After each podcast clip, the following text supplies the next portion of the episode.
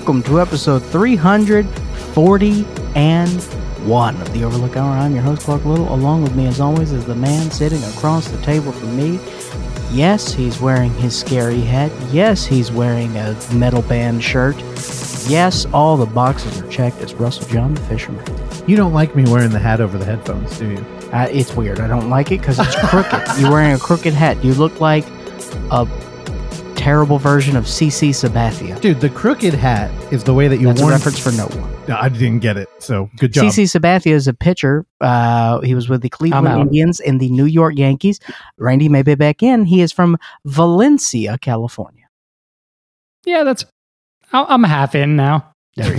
Randy's more of a catcher himself. Anyway, the crooked hat is the my way of letting strangers know that I'm zany and I got hot takes. And I, I'd probably do a podcast. That is not the connotation of a crooked hat. It's zany. No, dude, put Just a let you know. fucking propeller on there. Everybody will know. Also joining us is Oksana Valerianova Osachi. Hello. Oksana, how are you today? I'm great. Now, Oksana, you came in a little about 15 minutes ago. Just uh, you had some hot takes on a new menu item uh, that has been resurfaced by the Taco Bell Corporation, uh, parent company Yum Brands. Oh, that's true. Yes. The Mexican pizza, you're not a fan. The Mexican pizza took over my Instagram feed for a, a whole solid day when it came out. I don't know. The pictures were not particularly appetizing, but we ordered them anyway in the middle of the night on uh, Friday, which probably was a mistake. And they are trash. oh damn! Russell, what are your I feelings? enjoyed it.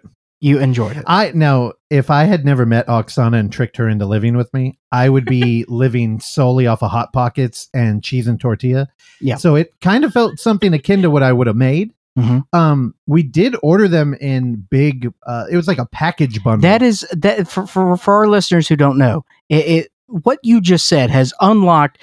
It just makes perfect sense to me. yeah, yeah. But I don't know if our listeners are, are, are, getting on to exactly what you've said. Because if, it, if the description of what you just said by saying, by you saying Uh-huh. that it is like something I would have made, oh, okay, that raises a flag with me of like, I wouldn't touch that with a 39 and a half foot pole. dude. I'll tell you this: if I if I would have made it, it would have looked more appetizing, though. Oh, This boy. was so unesthetically pleasing. This You know, is it could've damning evidence towards the could have also pizza. been the Taco Bell that usually that for some reason is the only one that delivers to us, even though we're like in between two Taco Bells. I feel like that one isn't great. So maybe it could have been on them. I don't know, but um, I was not impressed. No, if you've ever studied or thought about what a garnish does to a dish, like once you get past, like, wait, I don't eat that, and then you realize, oh, well, it's more pleasing to the eye, which can lend to the overall enjoyment of the meal. And then you look at the fucking Mexican pizza that showed up, it needs something. The box got a little bit of flair going on, but you open that shit up and it looks like two stale giant chips with like a ladle of old refried beans on top. It is like I, I we were there with um Terrell and his boyfriend. His boyfriend had worked at Taco Bell prior, Mhm. and uh he was like, "This isn't even uh the triple blend of cheese. This is something different." And he was like, No. right? So it could have just been that location. "So you're ordered right. It might have been our." But I'm looking at her screen where she pulled these up Pictures look so much better than They look- whatever we got. nothing like what we got. Which Taco Bell? The one in Millbrae or the one in San Bruno? I think it's the Millbrae. Oh, that's your problem. yeah, Don't go to that one. No. They also left out one of our because the thing we ordered came with was supposed to come with two pizzas, one thing of nachos, a burrito or two burritos, and the like cinnamon twists. They left out one of our cinnamon twists. Yeah, they fucked up. Well, to help us unlock this mystery, we're bringing in our resident expert, Randy Michael Stat, who's uh, currently living Hell in yeah. Atlanta, Georgia. Now, the reason why he is our resident expert in this because he is actually part Mexican and part Italian, uh, which brings up the Mexican pizza. So, Randy, uh, what are your viewpoints on this? Have you had the new Mexican pizza? Nice segue. I didn't even think about that. I have not had the new one, but I did have the original years ago. I remember my mom actually used to order the Mexican pizza a lot when we would go to uh, Taco Bell. Um, my my opinion is that we're going to need to wait for it to get good again. It's a it's an old menu item. They took it off. This is like the beta version, you know. And they're probably like kind of angry that they're like, oh, we have this thing that like we don't remember how to make that we're gonna have to start making again. So you got to give them like give them a couple months and it might be good again. But Randy, again, this is uh This is a corporation. Taco Uh-huh. Bell's a monster. They they need to get this shit figured out before they bring it back. I Don't know. I'm think- just talking about reality, though. But I mean, the, the amount of, of test and test marketing that they do in these things, like, you know, if it's not going to work, it's not going to work. Yeah, but you can't also uh, predict what the employees at these places are going to, uh, I don't know, feel about a Oh, new you menu certainly item can. bringing back. Well, You- I'm just saying that this is the reality that we're living in. That it's bad right now, but it might get better. Did it, did it start with the sour cream squirt gun and the uh, guacamole squirt gun? Although I refuse to get guacamole at Taco Bell I I've yeah. never have. I don't know. Because I don't know what it is. I'm out on the Mexican pizza now. You know, to quote my favorite uh, American president, fool me once, shame on you. Fool me twice, you can't fool me twice. The late great George Bush, who's died. R.I.P. hey, we uh can we talk briefly about uh you bringing me out to go to a comedy show? One of Sure. yeah, we um Clark introduced me to Kyle Dunnigan, who does amazing um deep fake technology. You you can never tell. He could he could he could uh be any celebrity at any time and you would never know. Um uh, okay, I, I guess I should say you can totally tell because the deep fake is hilarious. It's his own bit. Yeah. But his impersonations are incredible. He fucking nails them. It's very and good. I mean, one of my personal favorites is Jeff Goldblum. Much better than the uh, Bad Ben Seven Jeff Goldblum. But uh, yeah, I went out, man. I've I, I have a new appreciation for comedy, and I was very excited to go out to a club. And it's funny because Oksana had told me, uh, "Don't worry, I'd like to get there and like sit closer." He's not really a crowd work guy. Yeah. And I told her, I was like, oh God, I didn't even think you would like consider that. I was completely full bore though. I'm like, fuck it, let's go up front. I don't care anymore. Yeah. And uh, I realized while sitting there, even if you're not getting picked on by the comedian, like Dave Chappelle and the Klumps, was that the Klumps where he was like roasting uh, Eddie Murphy? Never saw the Klumps. Oh, is Doctor Dolittle? No, I don't. I think it was like you've never seen the Klumps. Chappelle was in the Klumps. I'm, I believe he's doing a stand-up comedian thing, and uh, D- Eddie Murphy's in a fat suit, Mhm. and he starts roasting him in the crowd. Like he picks him out and just like tearing him up. I could be completely wrong, but Well, Rand- Eddie, Eddie Murphy in a, in a fat suit does not narrow down the amount because it could be Norbit. oh, it might maybe it's Norbit. I don't know. Dave Rand- Chappelle is in the Nutty Professor, apparently. There, oh, Well, it was th- the yeah, Nutty there you Professor. go. I said that, and I was thinking it was the guy who could talk to animals. But that's is that That's the Nutty? Dolittle. That's okay. it's No not- fat suit. Okay, I. So I do have an appreciation for comedy, although I cannot recall any movie or their title. And um, I realized you're still participating no matter what, because I found myself in my head thinking like, I thought that was funny. I feel like I should laugh. Because Yeah. what what what if you're just like internalizing that, and not laughing? I feel like that's actually kind of hurting the environment. Am I wrong there?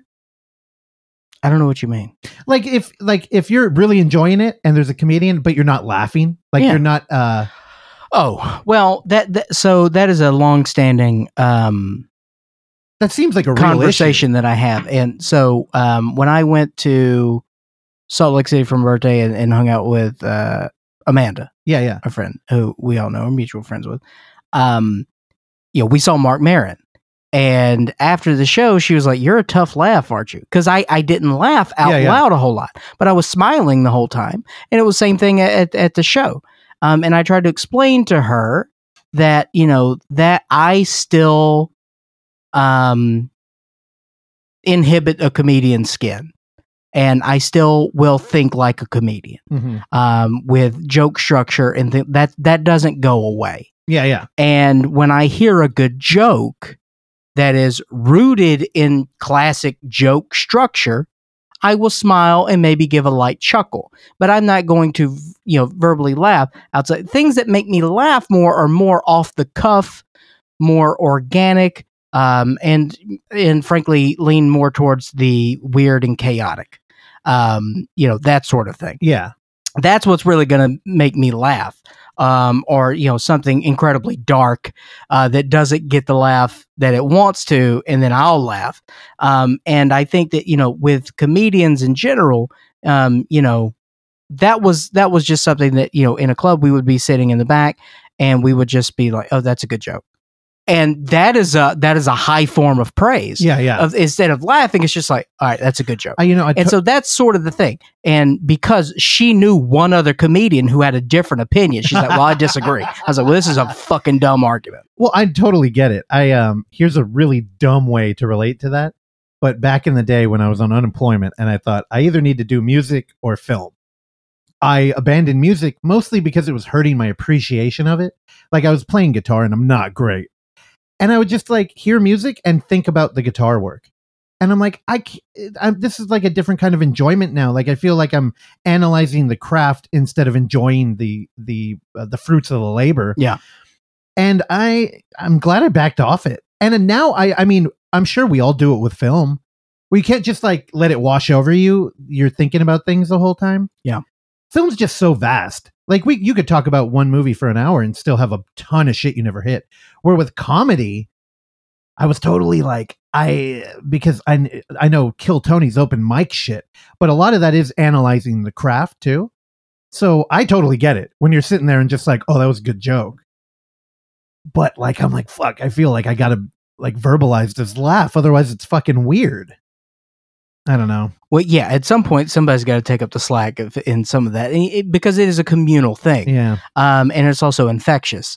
Um, and I think that adds to you know the element of, of doing live comedy. Having said that, I've never liked comedy clubs, I, Um, yeah, we were talking about that and briefly. I did not. Uh, I had what did you, what did you think of the venue? Because I uh, Cobb's fucked up on two fundamental things for me. um I've always thought I oh god. Okay, first off, I should say I don't have a lot of experience with comedy clubs, period. Mm-hmm. I've been to Cobb's before, I think like 3 times, and I've been to like the Purple Onion with you. Yeah. And uh, comparing the two that I've ever been to, I thought the Purple Onion was cooler cuz it felt like more raw. Yeah. Even though the people I saw there were like you and like you know, it felt like um people were in it for the hobby or like they're trying to build a career. Where at Cobb's, it felt kind of like uh, this is like a set people are working on, but it's still not like great because they're at Cobb's. Yeah. But then you also get the corporate end where it's kind of like if uh, this is going to be very local, but it's almost like DNA Lounge versus uh, Slims, RIP, where Slims felt very organized but constricting. And that's how I always feel like Cobb's too. I'm like, Yeah, let me breathe in here. Like y'all put me in the seat and I don't fucking like it. And there was no reason here. I always felt more comfortable in like rock clubs doing shows because I felt like Oh. I had more free range. Do people stand up or sit down? Um, It d- depends. Because well, uh, I, I, yeah. the first thing I think of is the Fillmore, where the Yeah. Fillmore, whenever like because Chappelle goes there a lot, it's always they there's tables out there. Yeah. but at, you know, like a metal show. It could be show dependent, but uh, many times you know people would be standing. Um, but you know, with Cobb's, it was frigidly cold in there. oh yeah, it was cold. Frigidly cold. And then the sound was shit. yeah, the sound was not. the good. sound was awful. Yeah, It honestly detracted from the show with, with Dunnigan because Dunnigan's going all over the place. He's going to the keyboard. Yep. You could barely hear it. you could barely hear the keyboard. It was it was truly terrible. well. Here's the other thing: we went to the earlier of the two shows. Did that hurt it? Like, do you want to go to the later show t- typically? I don't know if they would have fucked it. I don't know if they would have fixed it.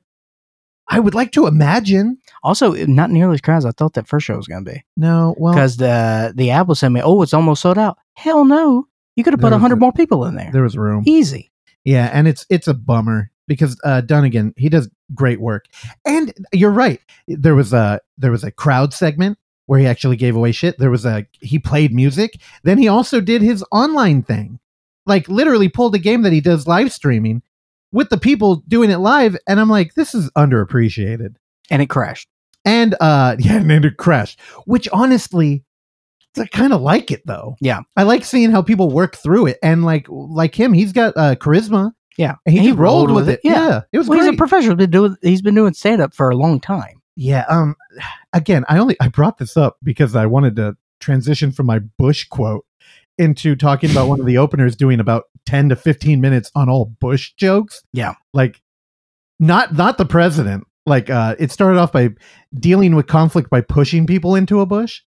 I I think that's where I'm at now with the appreciating comedy is like um just a weird premise and running with it. And I was like, "Oh, I've never heard that before." Not that I've heard a lot, but I was like, "Dude, I'm enjoying Uh, the openers Bush. were great. Yeah, they were good. Thought they were great. Yeah, again, thank you for bringing us out. it was there. a good show. I would like to go to more comedy, although I do feel a little weird going to comedy with you because I always want to be like, "Hey, man, well, get back into this shit." I And then- don't know. I know, and No I don't even bring it up. It's very No weird. You get very violent whenever I bring it up. Well, I just don't like comedy clubs. You I don't. I don't like the scene. Well, dude, uh, you got to build a new way to do it. How would you do it? How? What do you think the ideal way of doing comedy would be? Well, it's you know the the club thing, especially here, uh, because there's two main clubs. You got the Punchline Mhm. and you've got Cobb's. They're both good clubs. Yeah. Punchline's one of the best clubs in the country. Uh, Cobb's is pretty good. I feel like Cobb's has gone down a little bit. um, that was embarrassing about the sound. That was that was not good. Yeah. that was bad, um, and that should not happen. Um, because you know Cobb's has been around a long time and should be, and Cobb's is a name yeah. and it should be a long-standing institution, and it's really not. But the Punchline and Cobb's are both owned by Live Nation, which is Ticketmaster, and so they've got a monopoly in the city. So no other comedy clubs can can Oh. uh, book other comedians because if you want to work with Live Nation, then you have to work at those two clubs. And so that's why other clubs in the city can't survive because when they want to get bigger names, those bigger names are more than likely going to want stage time at the punchline, stage time at Cobb's, and then no, they, they're handcuffed. So, uh, okay, before we get out of this, I'm just curious: is there like a culture among comedians that would attract them to a sh- like a venue that would be more fun to perform than lucrative? I think so, but it, it, it's you know it, it depends on you know, uh, several different things. You know, if, if they're at that point in their career Yeah. where they're able to do that, then so forth. But you know, again, I think that you know the um the number of people is very very narrow in that regard. Like we talked about before when we had Dean uh, Fleischer Camp on, Yeah. who worked with uh, Brody Stevens. Uh, we were in talks with Brody to come and work at the Purple Onion at Kells but Brody also, you know, wanted to work at Cobb's and work at the Punchline, and you know, we're handcuffed and we couldn't get him. How fucking now? I know people listening. You might have been to the Purple Onion. I've only went because Clark uh, brought us out there. How fucking cool would it have been to have Brody Stevens in Yeah, the I loved fucking it. Purple? I would have loved. it would have been a completely different thing though. Yeah. It would have been like you're at the fucking park side as opposed to even DNA. Like it feels like just raw. I mean, we ended up getting some people like Jesse Joyce. We got. I worked with him. Uh, Jesse Joyce, you know, he's a stand up, but he's a long-standing comedy writer. Um, he was one of the main writers on that um, game show that Chris Hardwick did Oh no. uh, at midnight. yeah, at midnight. Yeah, and he was on at midnight Actually, a lot. I actually like so- that show. Yeah. and so that's why we got we got Jesse Joyce who's on at midnight, and um, you know that, and then also Rich Scheidner, um, who's you know uh, one of the you know old vanguards of stand up, Mhm. um, and I learned a lot working with him. But you know, again, it was just, um, but uh, you know, uh, again, my my experience was on uh, you know the the ground floor, more you know independent side of things. But anytime that I would peek into the the corporate side of that, especially with you know Live Nation, Ticketmaster, it was just disgusting and vile It sounds like and I just wanted to, I just repelled against that part of it. Um, you know, I had an opportunity to work at Cobb's and I didn't because I thought I was making a stand. so I, I would do shit like that. And then also, oh, if you want to work at the punchline, you got to stand outside every Sunday night for a year. Uh, and then eventually they'll let you in. I'm like, I don't fucking do that. Fuck you. I'm not doing that. So I didn't. And you know just in an attempt to better illustrate what i'm talking about when i say like raw like imagine you go to a show and everything is just working like clockwork. Like they get people in they have a merch area they sit you down the show happens and they move you out and it's very like you know uh just well oiled um that's an aesthetic and a feel uh and it can be perfect. Like if you're going to a fucking huge show i want that. I want to be in and out. But if you're going to see like brody at a club where it's like maybe they don't have people working the door or maybe there isn't a line and there's if there's merch it's him selling it at a table Brody's energy in a small room like the Purple would have been one of my favorite dude. things of my life. yeah yeah no Because it would have been pure chaos. all right well open a club yeah open a below a bar club, and uh, attract some vlogger talent. You got you got to have low ceilings. some TikTok talent. Also, Cobb's has a balcony. It's weird. I did. I didn't know that. I It's always, barely it barely constitutes as a balcony. Cobbs has the vibe where if I get up from my table, I feel like I'm going to be approached by somebody and be like, "Where are you going?" Like I, uh, I, Yeah. I'm an idiot, and I had my pocket knife on me when we were walking up there, and I went, "Oh shit!" and I just turned around and I was like, "I'm trying to hide this." The dude at the door totally, he totally knew. He totally fucking knew I did that, and I think he laughed like when he was like, "Oh, here, let me wand you down," because he wanted you, right? Yeah. You He- smuggled he, that he in. looked in my bag. He, he, it was like right there. I The mean, blade was out. I out. feel like they He's just like, look whatever. to make sure you don't have any like alcohol or something or They're like they're pushing past the knives and the guns. Like no beer, okay, good. that's where they make their money. All right, I'm done. What? Rooster T Feathers is closed. what is that? I just wanted to plug Rooster T Feathers, and uh, I think it's closed. well, when every door shuts, R.I.P. another door Oh, opens. Fuck, dude. Then maybe this is your opportunity, dude. That's sad Pull the trigger. if that's true. Oh well. Time to build. Rooster T It. Was a great club. Uh, Tommy T's not so much. okay, I don't know either of them. So, all right. I, I, Ra- Randy, no, Tommy T's was in Randy's backyard. Yeah, it's in Pleasanton. It's right by the uh, In and Out. So I would pass it all the time, but I never went to the venue. All right, uh, did you ever go to a comedy club, Randy? Yeah, I mean, I've been to two shows out here. Um, Oh, in and then Atlanta? Clark and I, yeah, Randy and I saw uh, Richard Lewis at Cobb's. yeah, that was great. I saw Nikki Glazer out here, and I saw Krista Stefano. Chrissy D. Both Yeah. were very fun. Randy, But, did you yeah, see don't know. Speshy Weshy? I did, yeah. It's pretty good. Yeah. Oh wait, I have been to another comedy show. I saw uh Jon Lovitz in uh in oh, that's right. We went together. Yeah. Oh, okay. Yeah. Fuck. We saw Jon Lovitz in fucking Arizona. Stand up live. Stand Up Live. maybe? Yeah. It was kind of depressing, but I love Jon Lovitz. I don't care what Clark says. You cannot change my position John on. Lovitz is a dick. I, lo- I, dude. But he's also look at him. Look at him. He also had one of the worst comedy clubs in the country. But I mean, for me, that adds to it. It really makes Yeah. that fourth dimension of uh. and everybody's like, "How is you as a? How could a comedian make the worst comedy club ever?" Why was it bad? Well, high ceilings, and it was in like Oh, a okay. strip mall or something, Mhm. and uh, it was just poorly run. Okay. All That right. was the thing. I um I don't think we did anything else this week. So Yeah, we're going hard and heavy on uh, stuff up top because uh, I don't have a whole lot of yeah, movies. I'm right I mean, I've watched you. two movies this week, but one we've all seen, and the other we can't talk about until Thursday's episode. So that's just where we're at. Yeah. Yeah. Okay. You want to start this thing officially? Let's do it. All right. Let's. Uh. Oh, do we have uh bingo cards ready, Oksana? Did they come in from Kinkos? um Kinko Not still a yet. thing? Not yet. Hold on. I think they merged with FedEx, didn't they? I just I liked. Uh. I was really I teed it up there for her to play a little bit of uh theater of the mind, and she and you you did it. You were you you stepped in. You got your feet wet, and then you just backed the fuck out like immediately. yeah. Yeah, we're not going to be able to book you at uh, Rooster Teeth. yeah, your your improv skills are, are lacking. They're under development. All right. Well, um, I don't know. We got any uh, wagers, prayers, thoughts for uh, this new riveting David well, Lynch? again, as a reminder to everyone here and everyone listening, last week we recorded on a Saturday, and now we're on a Sunday. So I do think that his spiel is different on Saturdays and Sundays. So, um, You're totally right. again, I feel like last week it was all like, oh, the the engineer wanted to say everyone's wonderful, yeah. and I don't know if we're gonna get that. No, probably so, and also no mention of coffee, which may be the first time that I have heard David Lynch speak a series of sentences and not mention the word coffee. Yeah, I think you're right. He So, didn't mention coffee. yeah. I, I feel weird. yeah, so I think you got to default to coffee. Okay. You got to. History is proven.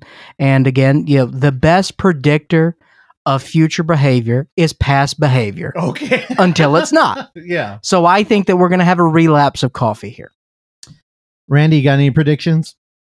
Yeah, I think we're getting a uh, observation car. Maybe like you know, reading a book with the coffee in the observation car. Oh, a book. You're introducing a book. I don't think a book's going to show up. Ooh. I uh I couldn't read him though. He landed today. We picked him up. Not very chatty, which is normal. Um, I'm gonna. St- uh, the only thing I can say is I don't think he's gonna do any politics. Oh yeah, war's over. Bummer. oh, it is. that just this news to me. The war is over. Okay. Well, then maybe he'll be another. Uh, we'll have another hippie moment from him. All right. All right. Let's bring him in. Let's bring. Uh. Oh, do you have an intro for him? No. Okay, I'll do it. Uh, legendary filmmaker, coffee enthusiast, director of Factory Mask and Laura Palmer, the short that he was uncredited for. Uh, here's David Lynch. Good morning. It's May 22, 2022, Oh. and it's a Sunday. Today, day two of weekend projects, and I hope you all can enjoy riding the fun work train. Today, I'm going to be working with resin, metal, and glue.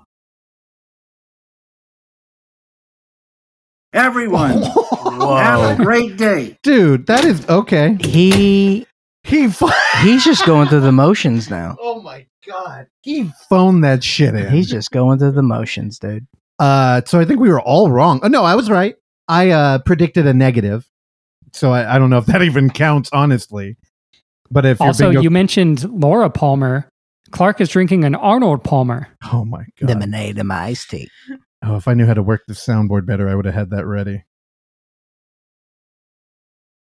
Oh my god.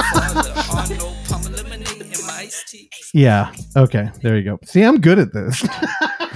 Randy, could you edit that out to where there's not 14 seconds of silence in between the drops? I was planning on it. All right, no, Randy, dude, get ready then, because you're gonna need a notepad.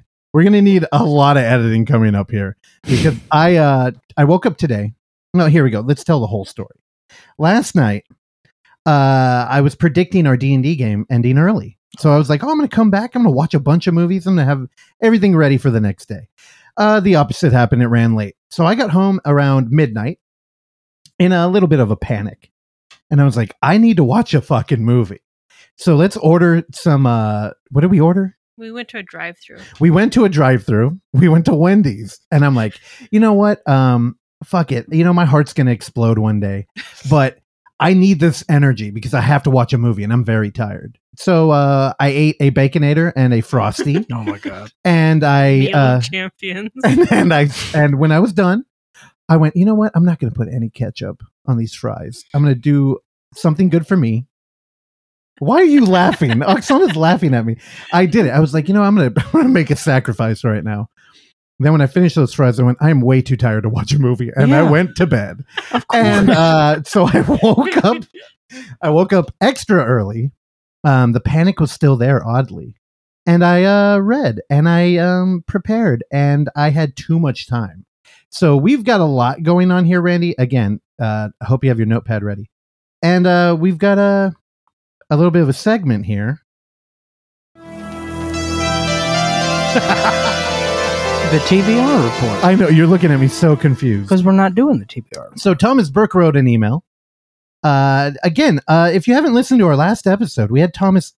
No, I almost said in studio. I'm clearly having a mental breakdown. He called in, but we hung out with him for a while. And we He's here in, in spirit, in spirit every day. Um, he haunts the house. Anyway, Thomas smoking his cigarettes. Thomas wrote, so Turner Clay decided to surprise us and drop the Blackwell Ghost 6 today. Now I'm going to stop there. This email was two days ago. He also texted me, um, posted on Found Footage Critic, Instagram messaged me. it DM'd you, went on IMDb, added the movie, and went on Letterboxd and added it. Uh, and if I'm being honest with everybody listening right now, I haven't been so excited to watch a movie. Oh, fuck! In year, I'm gen, I'm gen being genuine right now. I'm right there with you. When he sent me that DM, I had back to back meetings on Friday, uh, both of which were going to suck. and I saw that message uh, that came in like ten minutes into meeting one, Oh, and I just got so excited. Um, it's weird. yeah, because no one knew about it because we and we had just talked about it. We did. Like, dude, when is when is the new Blackwell Ghost coming? Um, and and it has now. Uh, I, I, I all right. So, are, are you prefacing Thursday's Here, episode? Let, let me get let me get through this email. It's not long. Um, he said I instantly pers- purchased this on Vimeo, but it's also on Amazon Prime US. Uh, the synopsis is: a filmmaker attempts to capture paranormal events on a camera, all while trying to protect his children from the ghost that haunts their house. Okay, so I can't spoil anything about this because uh, the story is just way too crazy. I literally got chills within the first two minutes of turning it on. I definitely need to hear y'all's take. Love y'all. All the best. Uh, he attached a picture of Turner Clay um, and the poster, and that was it. He didn't even do like a sign off or anything. And I knew why because he was completely taken by the release of this movie. and I was at work. Uh, it's, sim- it's a little bit of a different situation. Clark's at home working from uh, the podcast room. I was at work loading boxes, and I had the thought. It flittered into my head. I was like, maybe I could leave early. and honestly, the only reason I didn't uh, explore that idea more was because I didn't want to watch the movie on the projector with light pollution.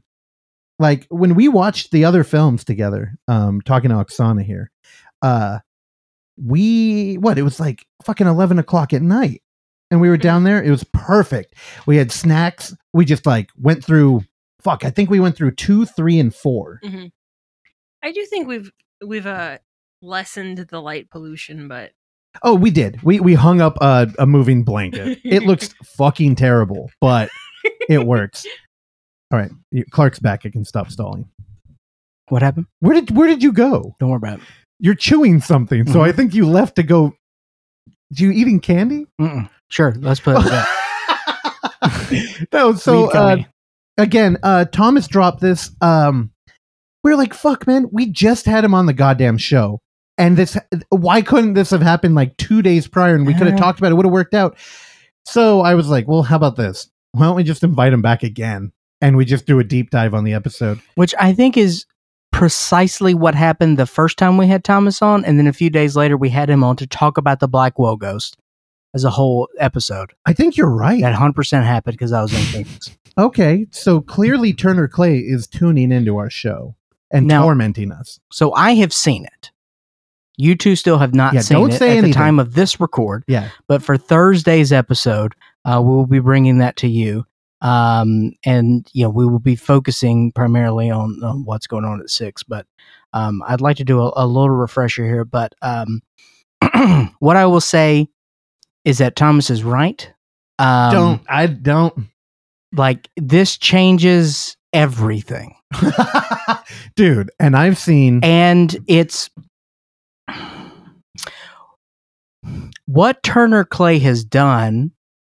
We haven't really seen before. We we've never seen a, a, a ghost story done like the Blackwell Ghost, Okay, that's a good tease. and we've never I'm seen scared. No, stop. and we've never seen a filmmaker like Turner Clay.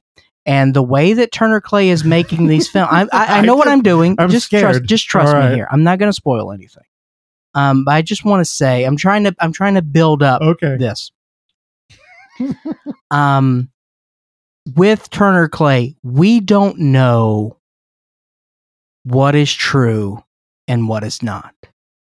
And he has built quite the universe now. And we go in a completely different direction. And it is heart wrenching. Okay.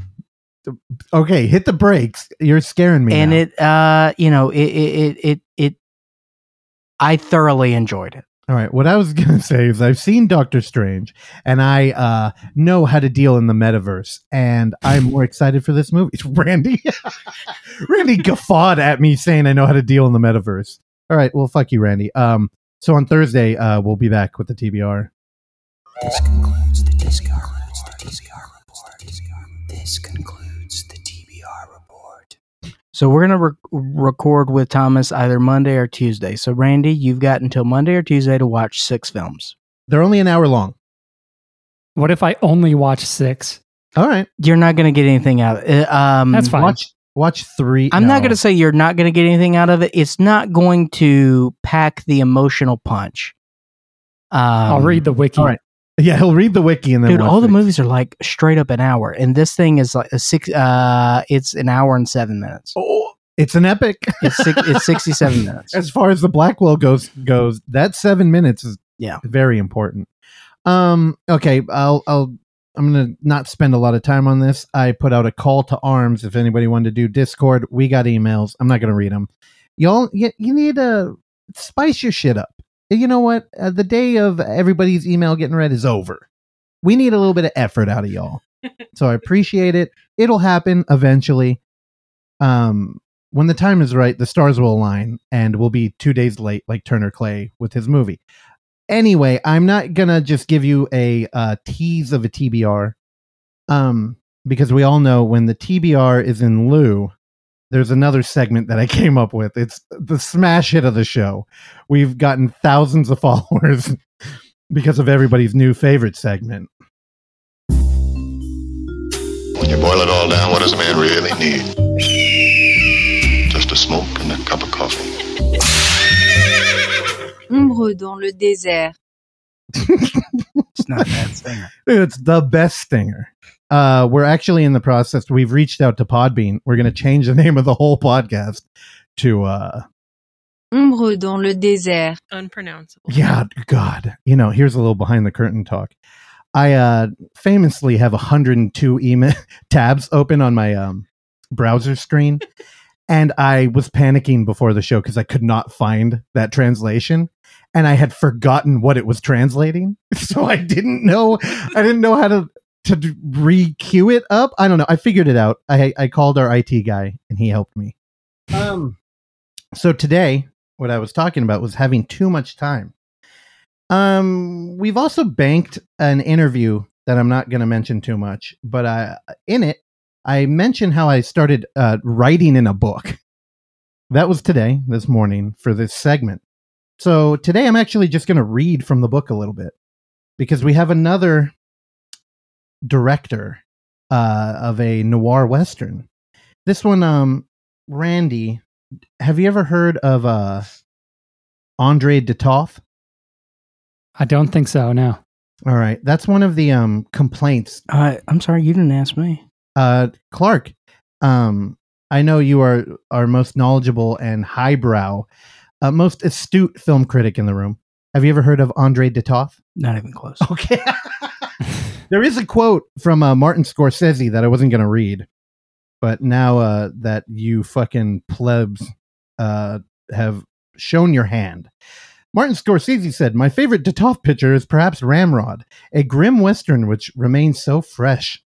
Uh, now, one of the things when I'm doing this, uh, every director, there's a great quote, right? I love how you opened your book.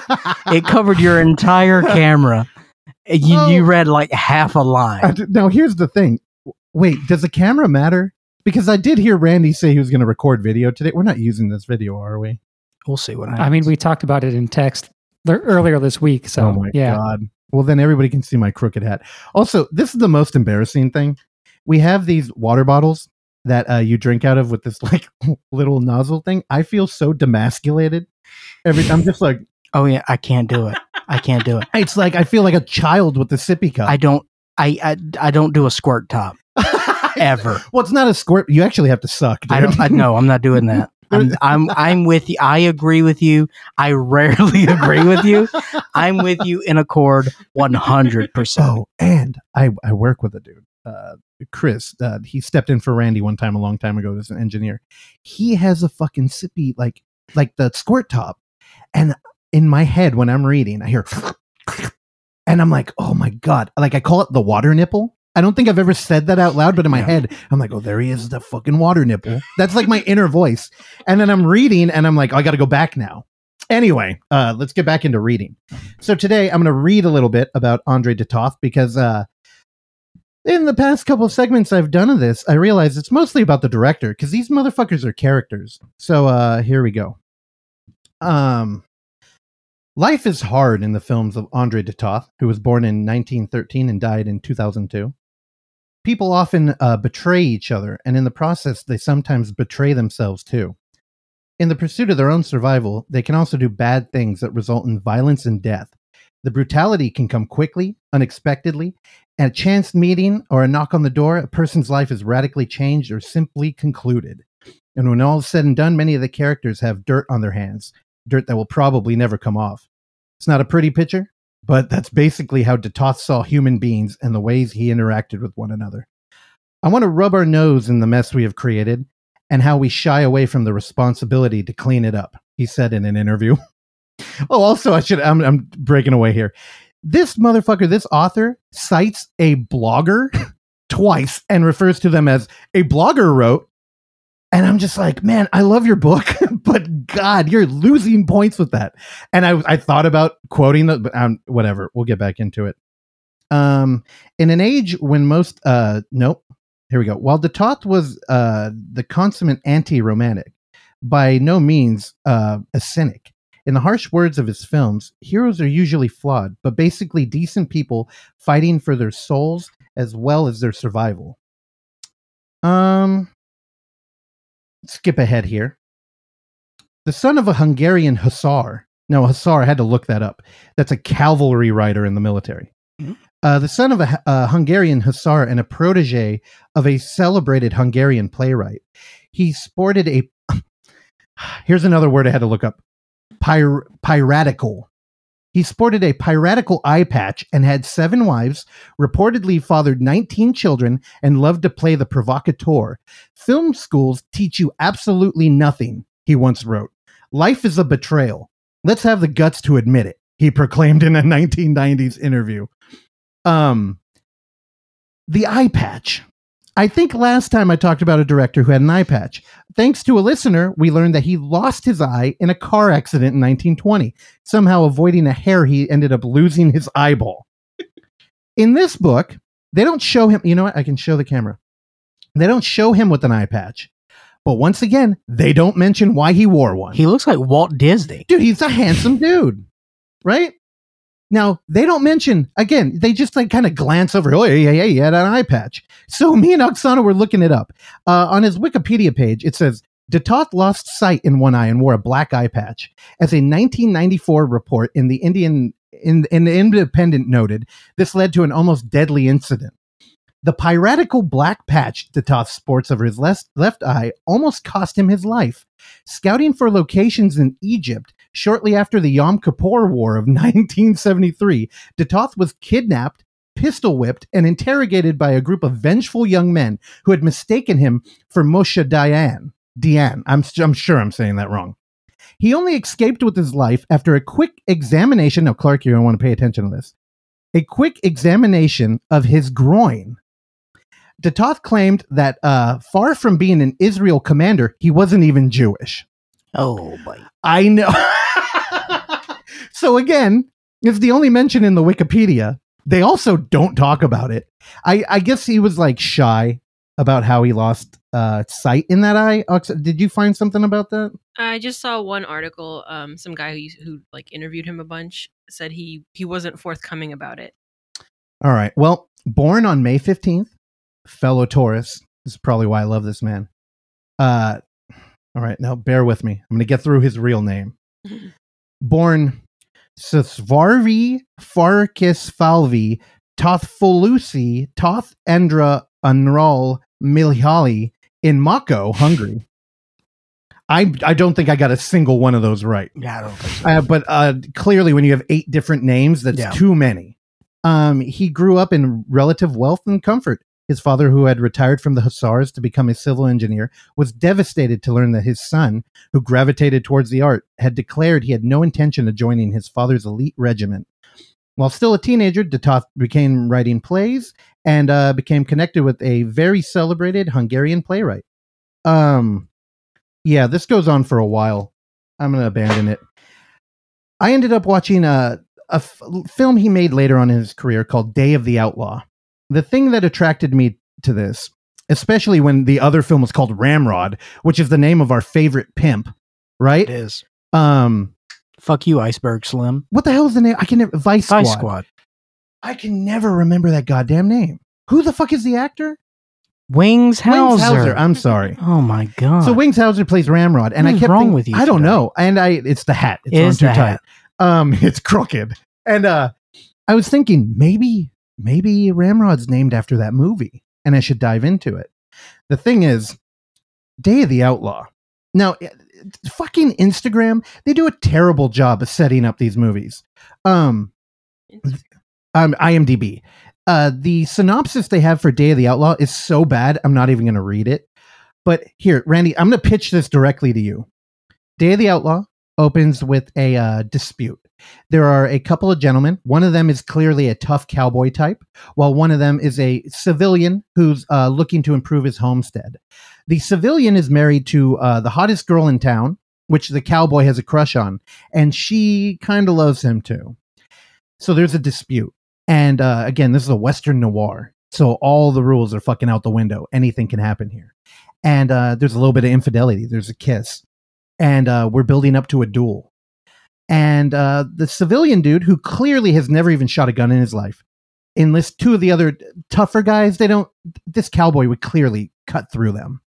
But he's there. And they got guns. And they're like, I'm, I'm not going to let you burn down my house. There's a dispute. Watch the movie. You'll get into it. But there's this moment where the cowboy has one buddy, he's a drunk, and he's passed out at the bar because he knew this time was coming. And they're going to have a showdown. And the cowboy turns to his buddy who's passed out on the bar and he says, Hey, pick up that bottle, roll it towards the wall. When that bottle hits the wall, this this is on. We fire. And uh, the three dudes who are clearly they, even though the odds are three to one, they don't want this to happen. As an audience member, you're kind of you sympathize with both of them. This is very early on the movie. Uh beautiful shot. It the bottle's rolling down, anticipation is welling. You don't know what's gonna happen.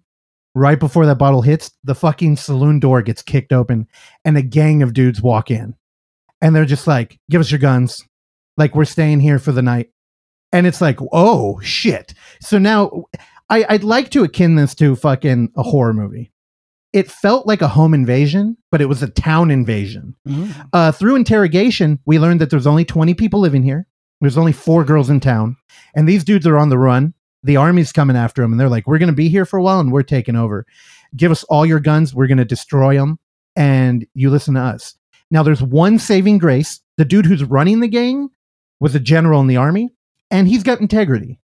And uh, the book writes a lot about how de Toth, uh, he really liked dudes with integrity.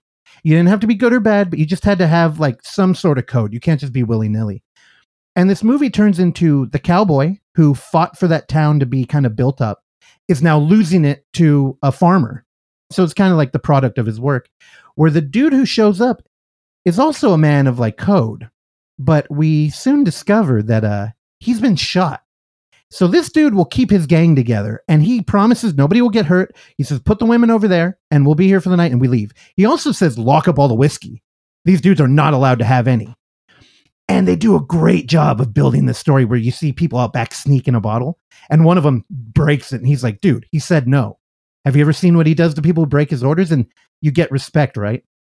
Well, the dude goes upstairs and he's got a wound. He's not going to make it.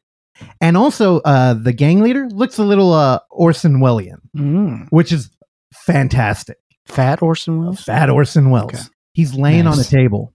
And uh, the doctor, who has only worked on cows prior to this man, uh, ha- was reading a medical book and is pleading to the cowboy, I don't know what I'm doing. And it read in, I read in here, if the bullet's too deep, you might be internally bleeding and you'll die. And he's like, I don't, what does that look like? I don't know how to stop that. And you genuinely are like, oh, these dudes are fucked. And the guy comes in, lays down, and they're like, all right, here, take some whiskey. I'm to, I'm to pull the bullet out of you. And he's like, no, I'm not taking it. And there's this moment where they're playing a, what is, what is that surgical game where you don't want to touch the edge? Operation. Operation. They're playing Operation there, and Orson Welles is sweating, and the doctor is shaking because the dude came in and said, "You better save his life, or I'm going to kill you." This is a perfect uh, situation to remove a bullet. This film just fucking works. The cinematography is beautiful, black and white. Um, we get a little bit of Hateful Eight because they're snowed in here too, to add to the like, you can't go out there because you'll die. Dude, I highly recommend this film. Um, I was telling Clark uh, before we started recording, this has the unique problem of ramping up so divinely in the beginning that when we kind of hit a pace where um we're just playing the story out, it's not as fulfilling. But um man, for noir western, it's hard to top this one, especially where the the film ends up going. Um again, it's called Day of the Outlaw. This is available on YouTube. Uh there's a beautiful fucking uh transfer or I don't transfer it's a transfer to the internet. It looks beautiful. One complaint. There's like four highly dramatic moments in this movie. Uh one where there's like an on-screen romance that's shouldn't be happening. One where a dude might be killed. One where we're doing an operation and a fucking watermark appears right center in the screen. And I've never seen this before. What's the watermark say? I don't, it's just some brand thing. It feels very corporate. Yeah. But just for a movie that is like fucking working. Yeah. Watermark. And you're like, oh, what the hell? And it only happens four times at the, it's almost like, um, like, uh, the argument we have about Tubi having commercials at the wrong moment. Even though I think Tubi is, uh, they're behind it and they know what they're doing and they do a good job. This film fucks it up. It's fucking terrible. Um, I, I want to give a shout out to one of the members of the gang who is a half Cheyenne uh, Indian. No, he's full Cheyenne. Was he full? He's half. He's half. And uh, he's hanging out with them. I've been reading a lot of American history lately. The Cheyenne were brutal, massacred villages of people. Um, I kind of agree with them, though. I mean, they're fighting for the land, whatever. Uh, what are you, the Sundance Film Festival right now? no, no, I'm just, I'm neutral. I, there's a lot of nuance. I sympathize with both. Anyway, they introduce him by saying he's half Cheyenne. He hates white men. He loves white women. I'm like, whoa, that's a fucking terrifying way to introduce somebody. Um, also, this film is supposed to take place in Wyoming. So we get a lot of great Wyoming quotes. And if uh, you're a longtime listener of the show, you know my favorite vlogger is from Wyoming. Here we go. Made me laugh every goddamn time. There's a there's a quote where uh, the cowboy's talking to the hottest girl in town, and she's like, "I'm just looking for a little bit of sympathies from you," and he goes, "There ain't a whole lot of sympathy in Wyoming." And I'm like, "Oh my god! If I was still making Nice. everybody hear Cobra, I would have played that." But it's set in Wyoming, shot in Oregon. Oh. It looks beautiful wherever they shot it. Uh, surrounded by mountains, it's all snow. And it made me fucking think of antlers. Mm. And I'm like, whoa, this would be a great double feature because it would only emphasize like the kind of small community with an external force coming in and fucking everything up. Where like, you know, in this movie, it's a gang and the and no Wendigo. and no Wendigo. Yeah, well, the other one's not even really a Wendigo. I'd say it's almost like a drug narrative where it's like this But there's a Wendigo. but there is a Wendigo, yeah. Well, in this one, I'll, it's so good how they use the tension of the duel within town that gets put on hold from an external force. I mean, honestly, I think America could use a little bit of that. So I'm calling out to all other countries, please threaten us. Uh, Russia, I- Oksana, I feel like your homeland has really dropped the ball. we need some more, some more forceful nuke threats. I'm not from Russia. Kazakhstan, what, where are you from? Ukraine. Oh yeah. Oh, that's She's awkward. Team Zelensky, dude. You know what? Yeah, I'm sorry about that. No, I, I highly recommend this movie, and I think uh, watch Antlers again after it if you venture out here. I it would really play well, and I think they both benefit from it. Anyway, I've taken like a half hour of time with this, so What is up with this movie's poster? Like none It's of fucking this terrible. happens. no, none of it does. Read the fucking synopsis. It's terrible. it's fucking terrible. So don't look up anything. Just go. Um, when you throw it into uh, YouTube, the first one that pops up, beautiful, looks great. Do you have anything? How many cups of coffee you give it? Oh man, I had one and a half. Uh, I would give it uh, probably like eight out of five cups of coffee. Eight out of five. Wait, does cups of coffee mean like you need energy to watch it? No, stars. Okay, because cups cups of coffee, one will you'll I was trying from. to it. stick with your Western Noir thing. I get it. Um, how many smoking guns do I give it? yeah. How many- how many- both of our producers cringe when I. I honestly, I think it's like four and a half or a five. I loved it. Again, that third act mm. in the book I read, the act, the ending was different than the movie I watched. So I'm a little confused. In the book, it was a very bleak noir ending. In this one, there's like two minutes that they don't talk about in the book that totally undermines the whole thing. So I think Unless unless this is like a weird director's cut for YouTube only. Mm. This is a four and a half. They really missed the mark there at the end. Nabato. All right. Uh, what do I? I don't have an outro. Let's just play the uh, Yeah, intro you, again. that's what you do. All right. It's been a while since you've done. I know. When you boil it all down, what does a man Uh-huh. really need? Just a smoke and a cup of coffee. Ombre dans le désert. Randy, that that uh, stinger reminds me of Filmspotting. I could see that. Yeah. Yeah. Why? Oh, I want to let you sit in that, and then I want you to ponder about you being akin to No. Filmspotting. Why? What is that? Exactly. Filmspotting's good. I still listen to it. I'm I'm googling it right now. Josh Larsen, Adam Kempenaar, two highbrow film critics in oh, Chicago. Oh, One of them's got a hat on. nice. All right, Randy Michael, it's your turn to talk about what you've seen this week. But before we get into that, I know that you got a little West Coast trip planned, and I know as a part of that, you purchased uh, maybe not your first, but your first in a very long time. Uh, you purchased a gentleman's suit. A condom. I did buy a suit over the weekend. Yes, Is it is it currently being tailored? It is. I think I could pick it up on Tuesday, but probably won't make it back out till the weekend. it's being tailored swiftly. Nice. I don't hate it. I like it. I felt Right. very uncomfortable buying a suit, though. I don't really know what to do. You just got a black suit. All white, actually. Yeah, I went into a place that had uh, some very lively um, suits, some very colorful, a lot of patterns. And so I went straight to the ones that looked like the most plain, and I picked out the first one that fit. And then I said, How does this work? I walked up to the guy, and he's like, Oh, you got to try the pants on so that we could tailor the pants for you because they're probably too long. I said, Okay. He said, Do you need shoes? And I said, I do, but I don't think I see anything here that I want. So I'm going to shop around. shop around. And I still haven't bought any um, dress shoes yet. Wear your New Balances with them. I mean, I might. I don't really know like what the uh, what the vibe of the wedding is going to be. I don't know like how how fancy people are going to be dressed. It's in LA in the summer, so I assume it's going to be hot. And you bought a black suit. I mean, any suit's going to be hot. Might as well go with something that I feel like I look okay in. Randy would And look- also, you know, it, it's that that's the economical choice because a black suit you can wear that anywhere. You know, wedding, funeral, True. mainly those two things. you could get it dirty. that's that's how I think about suits. Anyway, what? So, did you go to a zoot suit factory? Why was everything colorful and wacky?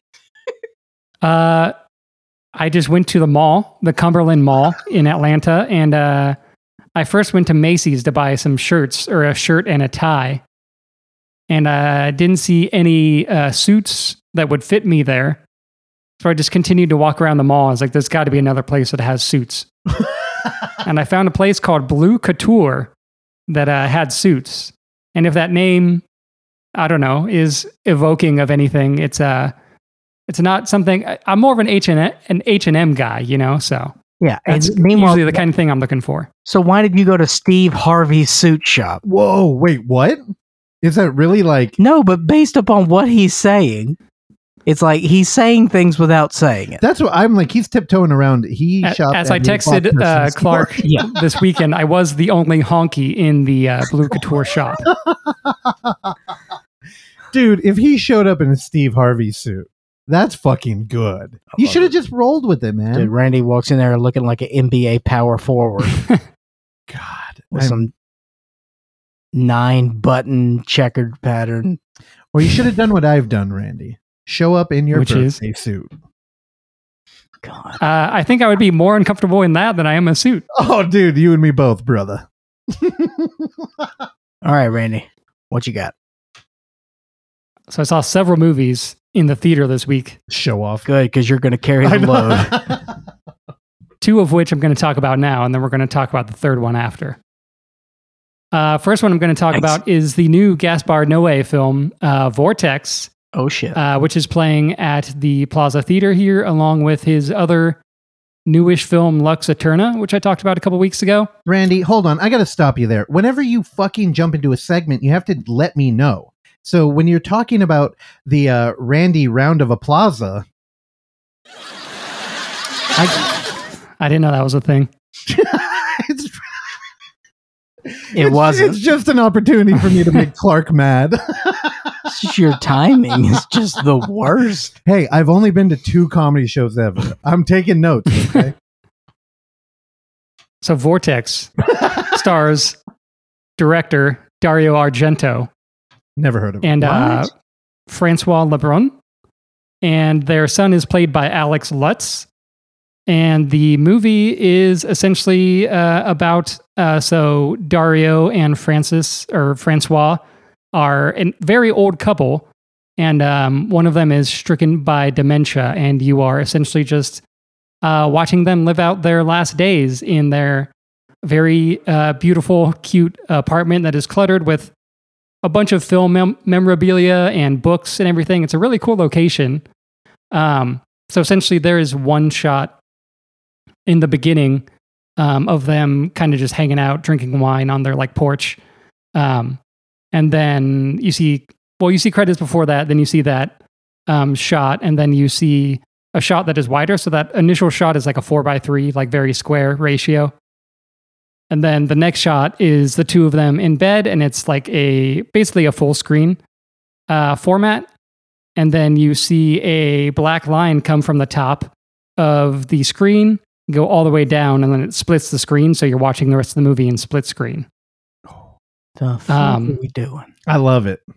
It's cool. Then, yeah. Uh, so essentially, the rest of the movie uh, is in split screen. I think it works really well in a. Uh, I mean, it looks cool, and I think it works uh, thematically as well. Um, the movie's kind of brutal, you know, watching uh, old people essentially uh, pass away. One is stricken by dementia, and she kind of forgets things, and she potentially does things that you're not sure if she forgot or if she did it intentionally. Um, the son is really good too, um, who I mentioned is played by Alex Lutz. Um, yeah, it's like a, little over two hours. I think it's like two hours and 12. Um, beautiful cinematography, but I don't know. It's a, although it is like brutal and kind of obviously sad, it's not, I don't know, probably because I'm also just dead inside, but um, it never really like, never really felt it like emotionally connect too much. Uh, but this is definitely the most subdued thing that he's ever done. Um, besides it all being in split screen, which seems to be something he uh, is interested in and has done in Lux. Um, there's no, there's no strobing. There's no like crazy camera movements. There's one at the very end where the camera like kind of tilts upside down. But um, it's very subdued. It's uh, very interesting to see if this is something he's going to be like experimenting with in future films, or maybe this was just a movie that uh, he felt like making. I know that he um, made this after having a brain hemorrhage in early 2020. So I think, you know, it's probably something that he was uh, thinking about. And it definitely feels like it was probably a COVID movie, you know, kind of probably had a DP, him, and then like the two actors, maybe a sound person.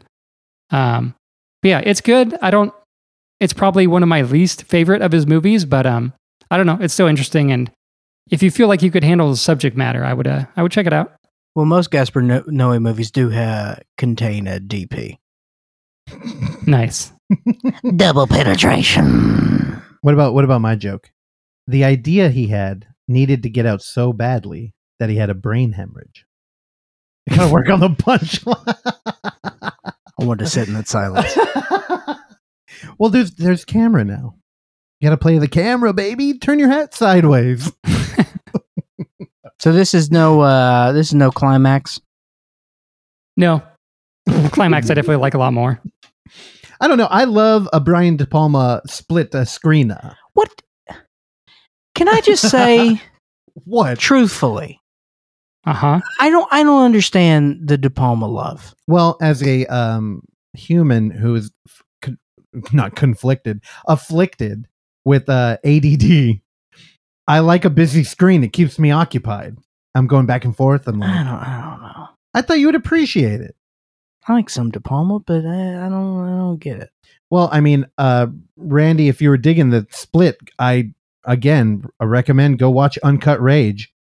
That movie was tight. yeah, that movie that you can't find anymore. Apparently. Oh, it's it's not even available like VOD. Oh, I don't know. I thought it was on someone's Amazon account where it's It- not it was- available anymore. Yeah. Uh, shout out to our number one fan who let me into his Amazon Prime account. Big mistake, bro. But uh, yeah, no, I don't know. I'll find it for you. Cool. What else? Check it out. I also saw Pleasure, which I will not uh Yeah. won't say too much about because I don't want to spoil it because uh, I know that at least Clark wants to see it, and I think Russell Noxana would enjoy it as well. Directed by Ninja Thyberg, uh, featuring Sofia Kappel in the lead role as Bella Cherry.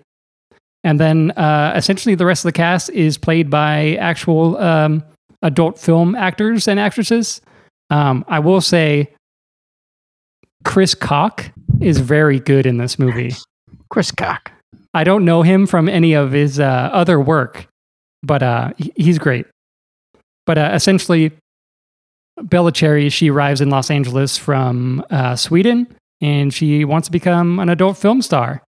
Um, and she moves in with, I think, like three other girls that are kind of in, in the industry and sort of like a more, uh, I don't know, they're not like as big as she like wants to get. So she's essentially like, I want to be like the biggest porn star, you know, that that there is right now. So she uh she goes out there and um does things that will get her to uh more fame and stardom.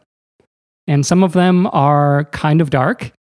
Um yeah, it uh th- like I said it's played by most of the other characters in the movie are played by actual porn actors and it feels very uh, authentic to this um, the world that she's uh, exploring in this movie. Um, it's kind of graphic at times. There's no like actual uh, insertion or penetration or anything that I remember, but um, I mean it. It feels legit, and uh, most of the actors are are really good. Um, it definitely has an indie feel that you kind of have seen before, but I don't know. I found just like the exploration of this world super intriguing, and um, she's great as the uh, Bella Cherry, uh, whoever plays her, name I'm forgetting. Um, she's fantastic. I don't don't think she's been in anything else um, movie wise, but yeah, this is really good. It's a it's a solid four for me. Now, this came out last year, right? It was two, So it it played Cannes, I think, and apparently it got picked up by A24. A24 wanted to release a rated R cut and then an unreleased or an unrated cut, um, but the director like wasn't happy with that, so Neon picked it up. Um, and there's just one cut, just the cut that played Cannes. Um, so I think it's been kind of in a little uh, limbo since it played Cannes. So it's NC seventeen now. I think it's just unrated. rad. Dude, Which Bill is Bailey's in this. the, He's uh, been dead for three years. I don't know who that is.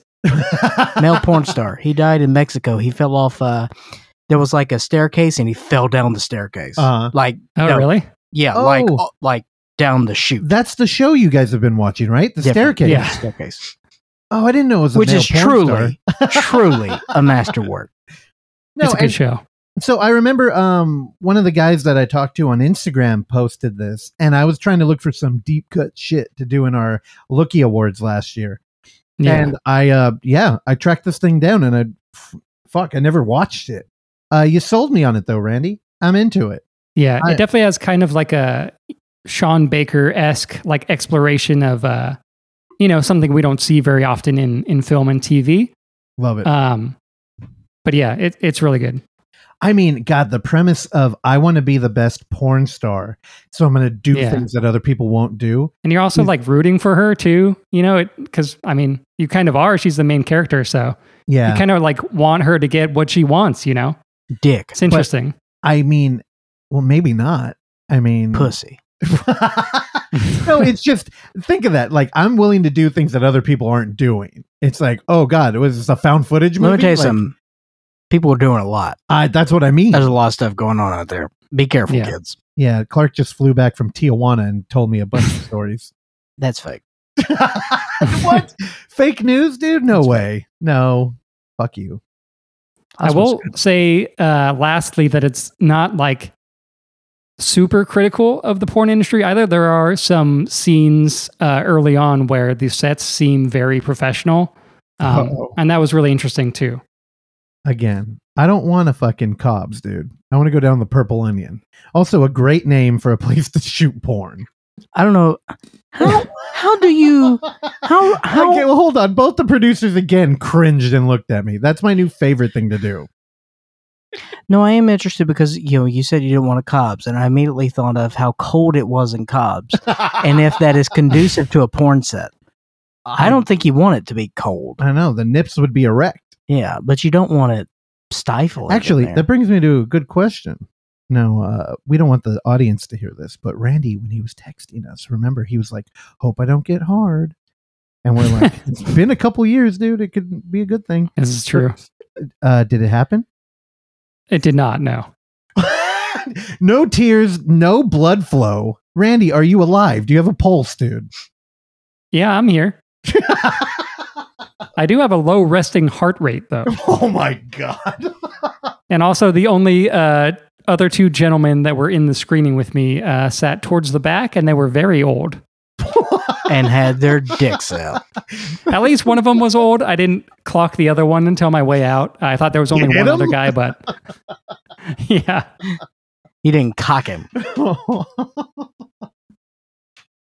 All right. oh my god. Uh, anything else other than the uh, one we all saw?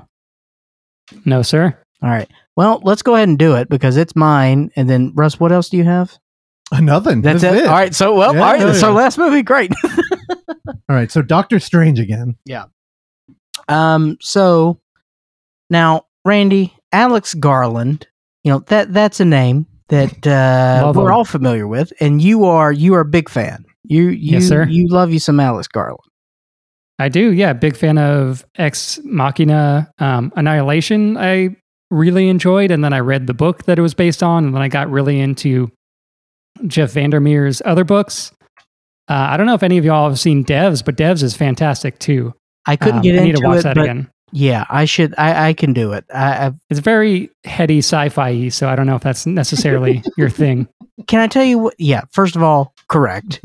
Yeah. Second of all, I think I, I suffer from um, Nick Offerman fatigue. Okay, I get that. Yeah. So I yeah, I don't know. I think I was just in a mood with Nick Offerman at that time. I was like, can we get enough of this guy? Like, uh, I get it. All right, enough. Um, but also now, Randy, have you ventured into Alex Garland has penned a few novels? Have you read any of his novels? Uh, I have not. No, he wrote The Beach, right? He wrote The Beach. Yeah. He also wrote Son of the um, Beach, the sequel. Yes, he wrote Son of the Beach. Yeah, I've heard his books are good, and I mean, he wrote uh, 28 Days Later as well. Yep. So he's done a lot of uh, great stuff that I think most of us are are fans of for sure. And also, you know, he's it looks like he, he's had a little bit of a work relationship with the great Danny Boyle as Yeah, uh, you Sunshine. know the beach, and then Sunshine. He wrote Sunshine and Twenty Eight Days Later, as you uh, stated. Uh, also wrote the screenplay for Never Let Me Go, which was uh, an adaptation uh, from a Japanese novel, which I've had for many many years and will probably not read. Uh, now, directorial Lee Ex Machina, 2014. Then Annihilation, and now Annihilation. No Men. breathing. and Annihilate. What what was Annihilation? Two years ago, Randy? Three years ago? Probably like three or four. Yeah, I feel like it's been a while. Um, and 2018. uh, 20. God, four years ago. Yeah. When was Ex Machina? 2014. 25 Yeah. eight years ago. Jesus Christ, I'm old. I remember seeing that vivid. God I damn. know. Eight year. Fuck you, COVID. This has ruined my brain. um. So yeah, the long-awaited return uh, of Alex Garland to the cinema. Men. Now, you know, when Men first came out, we had that little bit of a teaser trailer, and then we had a more involved trailer, uh, and you know, it, it was steeped in mystery, very cryptic. We don't know what was going on. Now, naturally, my first thing is like, all right, what kind of fucking gender conversation are we going to have here? what kind of, and then, and then, in the words of Russell Fisher, uh, what kind of woke shit is this? So, I mean, naturally, you know, I get it. And also, you know, it, it teased the Garden of Eden, and we've got the apple and the so on and so forth. Um, You yada yada yada over the Bible. most do, The story of creation, dude. most do. So, um, now, Randy, I yeah, I've seen your Letterboxd writing, so I I, I kind of have an idea of where you sit on this. Um, yes, sir. And also critically, I feel like it's it's kind of in the it's it's currently at seventy five tomatoes, um, which is I, I thought it was going to be a little low, but I I kind of like that because I don't I don't think people understand this film, and I want to be very clear. I am one of those people to a certain extent, but boy, did I have fun with this. And I'm not, and I'm not trying to read too much in it which I think is um, a sign, uh, which is you know partnered with my enjoyment of the film because I'm not trying to deconstruct any sort of you know, um, you know, conversation that he wants to have, you know, related to gender studies or anything like that. I, I don't know. I'm not trying to get heady with this shit. What I enjoyed was a showcase of exceptional acting um at behest of you know uh what's her name who always brings it? Jessie um, Buckley. jessie buckley just has a a, a constant um she's just gonna bring it man. Uh, she she just every everything she shows up in she's a force.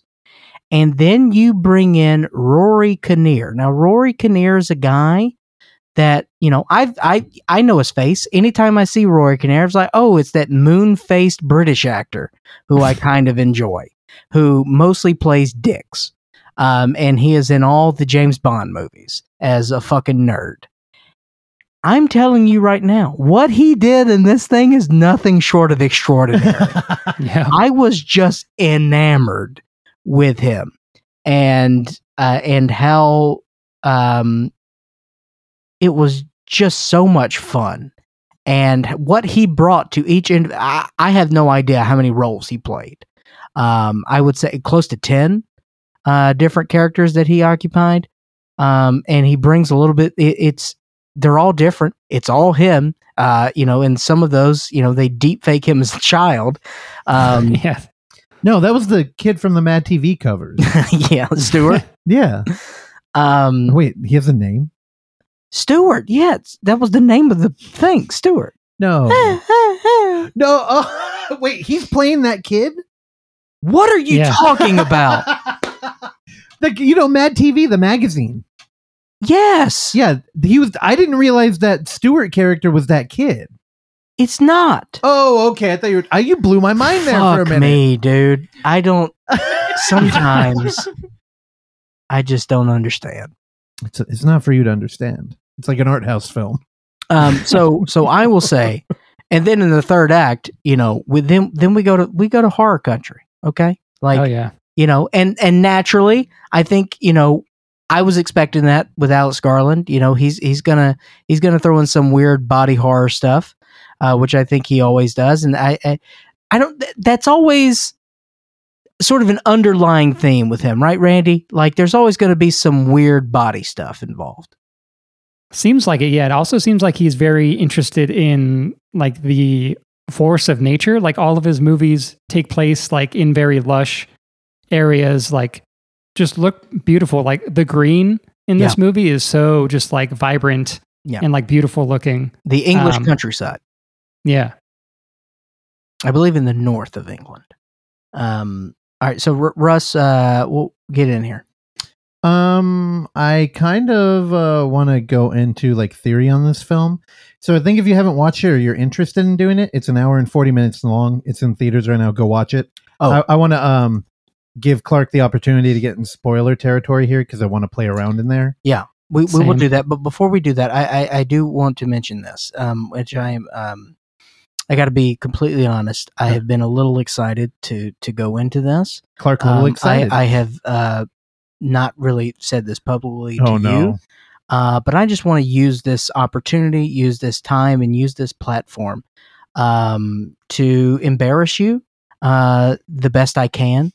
Um, uh, mainly to to cut at your cockiness, um, which I just it gives me so much pleasure when I'm finding in these situations where I am rewarded by me playing by the rules.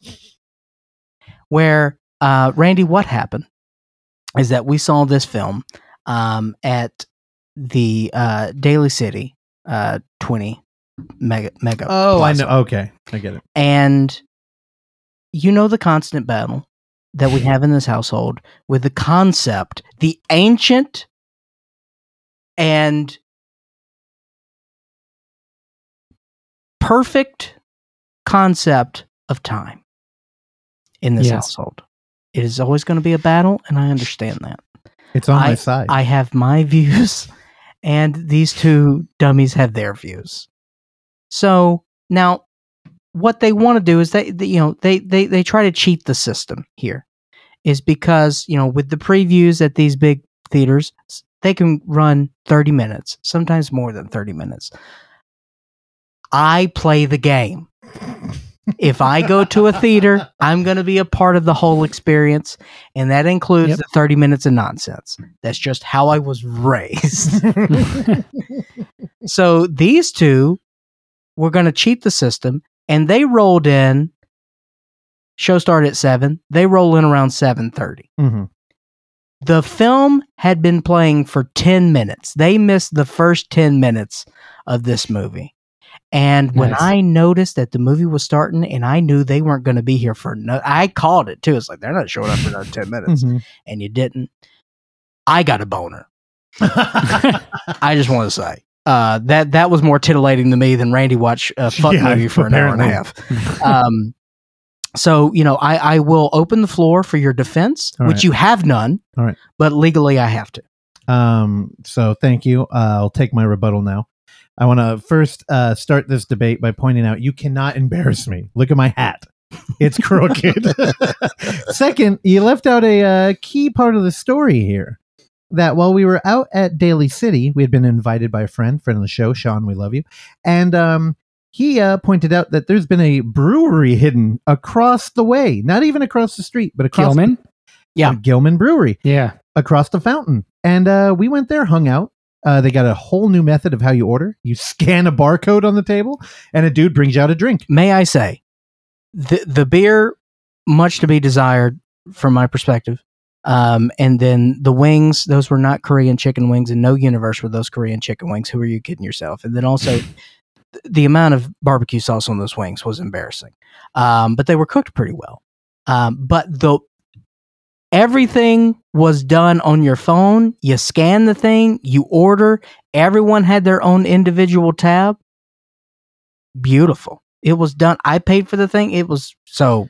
I'll go back just because of the convenience that they have built over there. Randy, So I would big like fan of that. Randy, I would like two minutes added to my time because of that intrusion. Uh, I also would like to mention that The the- defense rest, I like I like the beer. Uh, prosecution. I Yeah, I was good. there, you know, unlike Clark, who was there to be uh, the Yelp critic that he is uh, highly acclaimed for. forgive me for having a palate. I was there for the company and for the atmosphere. And uh, That's fair. You know I'm what? never for that. here's the thing um uh our fellow homie he was a judge at uff who invited us out uh he was reading the wind and uh when he saw clark and our good friend uh, david robson film critic out here in san francisco leaving he said uh yeah i'm gonna go with them and i went can't fault you for that i know what i'm doing i live on the fucking wild side all right i drive on the shoulder of the freeway i don't even have a lane I need, you know what? I know there's nails over there. There's parked cars, there's destroyed cars and vagrants. I run them over. I don't care. And here, you know, me and Oksana, we were hanging out having a great time. And we we rolled in at uh, 10 minutes late. And I was like, honestly, this movie uh, couldn't have failed because I had I was already three beers deep. I'd ordered another beer at the venue. I had taken an edible, and I was like, the problem here is that we're getting into an art house film. And I, I tell Clark this all the time. I feel like I'm strapped into a roller coaster when I take even a light edible. And uh, I'm just at the movie's mercy. I'm not being critical. I'm just there feeling it. Yeah. And uh, 10 minutes late, I was like, okay, I can't tell. And honestly, I'd completely forgotten. But in my defense, I have also shown up early for a movie, got there early before the playtime, and missed 10 minutes of the fucking movie. So the 14 times that I've missed 40 minutes of trailers, I feel like, okay. well, that's a coming. Tanforan problem. I think is- that's a specific Yeah. theater issue because you never know what you're going to get over there. But you know, I felt punished. I said, you know what, we're going to do it the right way. Everybody's there. We're going to get there early. Still miss 10 minutes of the movie in our defense. An important 10 minutes, by the way. Yeah. Okay. But if uh, I'm going to weigh into the actual film, I would like to say uh, this feels a little bit of a rebel yell from our uh, Garland friend here. It feels very offbeat, even for his films. Like, I feel like he actually, like, Ex Machina is a weird one. Because he made a, an art house movie that captured, like, every fucking techie and, like, Yeah. Joe Rogan MMA bro somehow. Like, Randy read books because of that movie. I thought it was great. I, I never revisited it. I bought it like I own it and I liked it, but um, I never watched Annihilation. I feel like that one would be more up my alley. And coming into this one, I was kind of like, I had no expectation, Same, nothing. same. And uh, the men comment, I was like, okay, what are we doing here? Some like exploration of the modern time. This is some boring virtue signaling shit. It is uh 100% not that at all. Yep. I um Yeah. again, uh I would like to venture into spoiler territory here, so uh last warning. I I totally think this movie is more of a um I I use this too much, but it's a Polanski kind of apartment trilogy horror where it's a female at home who uh probably had some sort of trauma before the movie started and we're just kind of watching her let anxiety and paranoia get the best of her and she's spiraling out of control and even though people want to help they're only hurting and it's like all these men in her life just remind her of some terrible thing that had happened that that I don't know Yeah. what it is but there's a moment where uh when you're on a gummy it's just one of those moments where you're like nobody is enjoying this movie like I am right now Yeah. and she's in a tunnel and uh oh yeah. she's uh playing with the echo and i'm sitting there i was sitting there like this could be an hour more and i will give this movie five stars i was having so much fun and then you know the next day um i'm reflecting on it and i actually think what we were doing there like okay we're in spoiler territory she's playing with the echo and she moves deeper down the tunnel and uh, this is after an evening of taking a walk. It's very beautiful countryside. She's out there alone. She seems very serene. And up until this point, there hasn't really been anything going on. And she's playing with the echo. And uh, she hears something back, and a figure stands up at the end. It's clearly by the by the shape of man. And uh, in, Don't gender the figure, dude. Oh, I, good, good point. And uh, it could have been a uh, what Talking Heads cosplayer that was female in a broad-shouldered suit standing. there. David Byrne and Drag? Yeah, there we go. Um, but you know, because I'm from San Francisco, instantly read like a uh, like a junkie who'd crashed after doing some fentanyl in the tunnel. He gets up. Where now a junkie? I wouldn't want that dude coming at me. No. And what do they do? They turn and start walking down the tunnel And then sprinting. and then sprinting.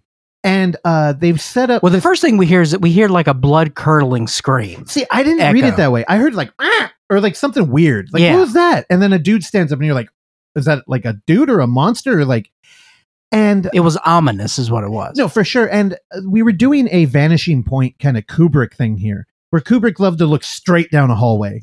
And I've heard people break it down where, as an audience member looking into a 2D world, it's hard to get uh, a sense for how far away something is. And a lot of Westerns honestly have that problem.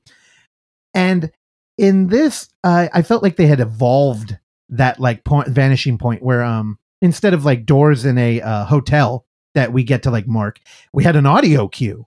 So you were very clear how far away this noise was.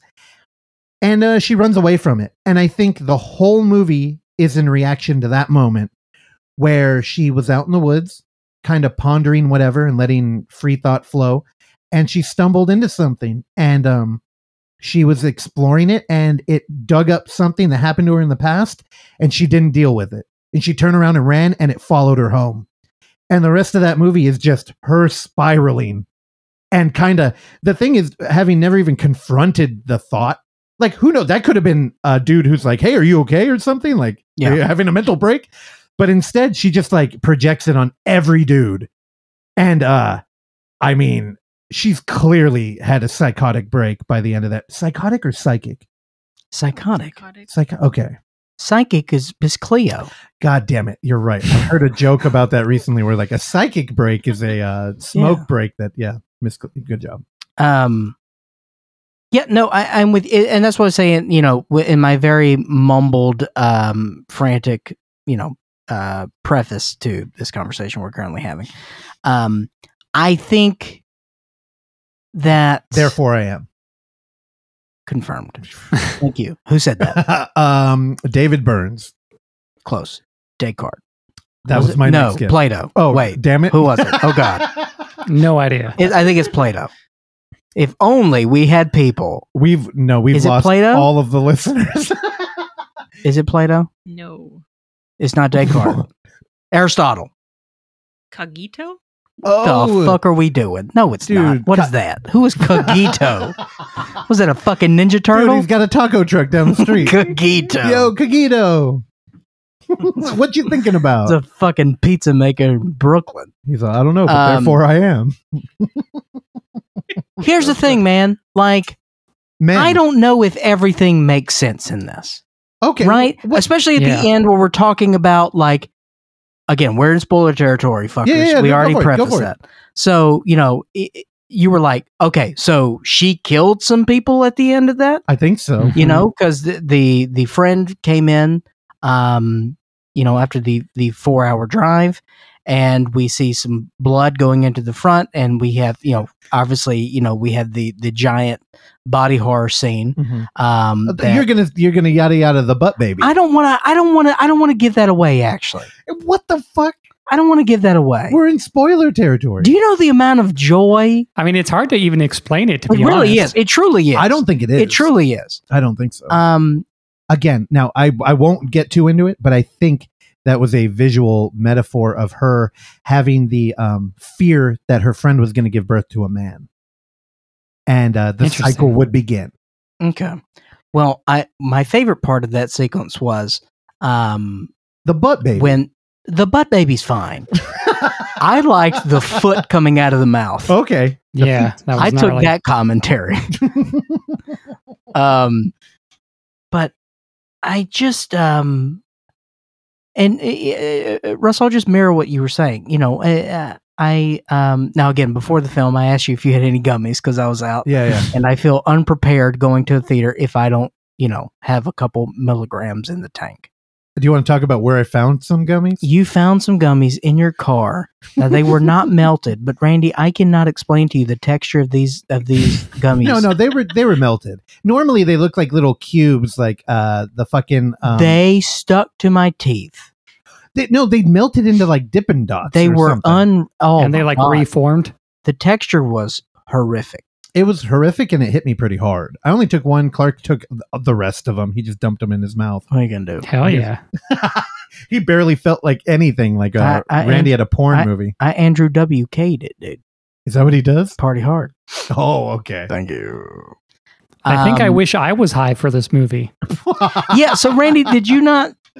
I just had I just had fun with it. There were no. I wasn't trying to break down anything. I'm like, I'm sitting here as the audience. Yeah, yeah. The film Yeah. is presenting to me, and I just wanted to be entertained more than anything. Entertained. it, Truly, that is what I'm looking for when I go to a movie. I want to be entertained. Now, as a part of that, there's many things under that umbrella. All right, you can depress the shit out of me, Yeah. and that's I'm still going to put that as entertained. Do something to hold my attention, You're make me That feel is- something. and uh, and let me be also very clear, as we all know, and 341 episodes of this show is testament that my attention is at a premium. oh, that is true. So when a film can do that, Yep. kudos, good to you. Men did that. I had a blast with it, and without question, my favorite Alex Garland film. Randy, Oh shit. the floor is yours. It's my least favorite Alex Garland film, but I did really like it. Like I, I really enjoyed watching it. I thought the like middle of the movie was really creepy and suspenseful, kind of like a home invasion movie. Uh, Buckley's great. The set is awesome. The red walls are just like just I don't know, looks great. Red, red walls. I'd watch this today. If you said I thought about I thought about seeing it again last night after I saw Vortex. So I really I think I want to like it potentially more than I Oh. did, but I think I That's am tough. getting too heady going into Yeah. it because I have other Alex Garland expectations going sure. into it. for sure. And I also have the problem that you do with the ending. Like I'm okay with this being like a metaphorical, like primal scream of her just like going through this like experience of the trauma that she had and trying to like get over it or like maybe I don't know, being re-traumatized by like certain like things that she's seeing or whatever. Um but yeah, they they make it seem like something actually really happened. Yeah. At the end and I'm like, "Eh, but what actually happened cuz if you want to take it literally then like why is Rory Kinnear the same person 10 different people? Um Sure. I don't know. And I think uh I think it didn't for me the ending didn't really do much to like I don't know, put a cap on like what we saw really.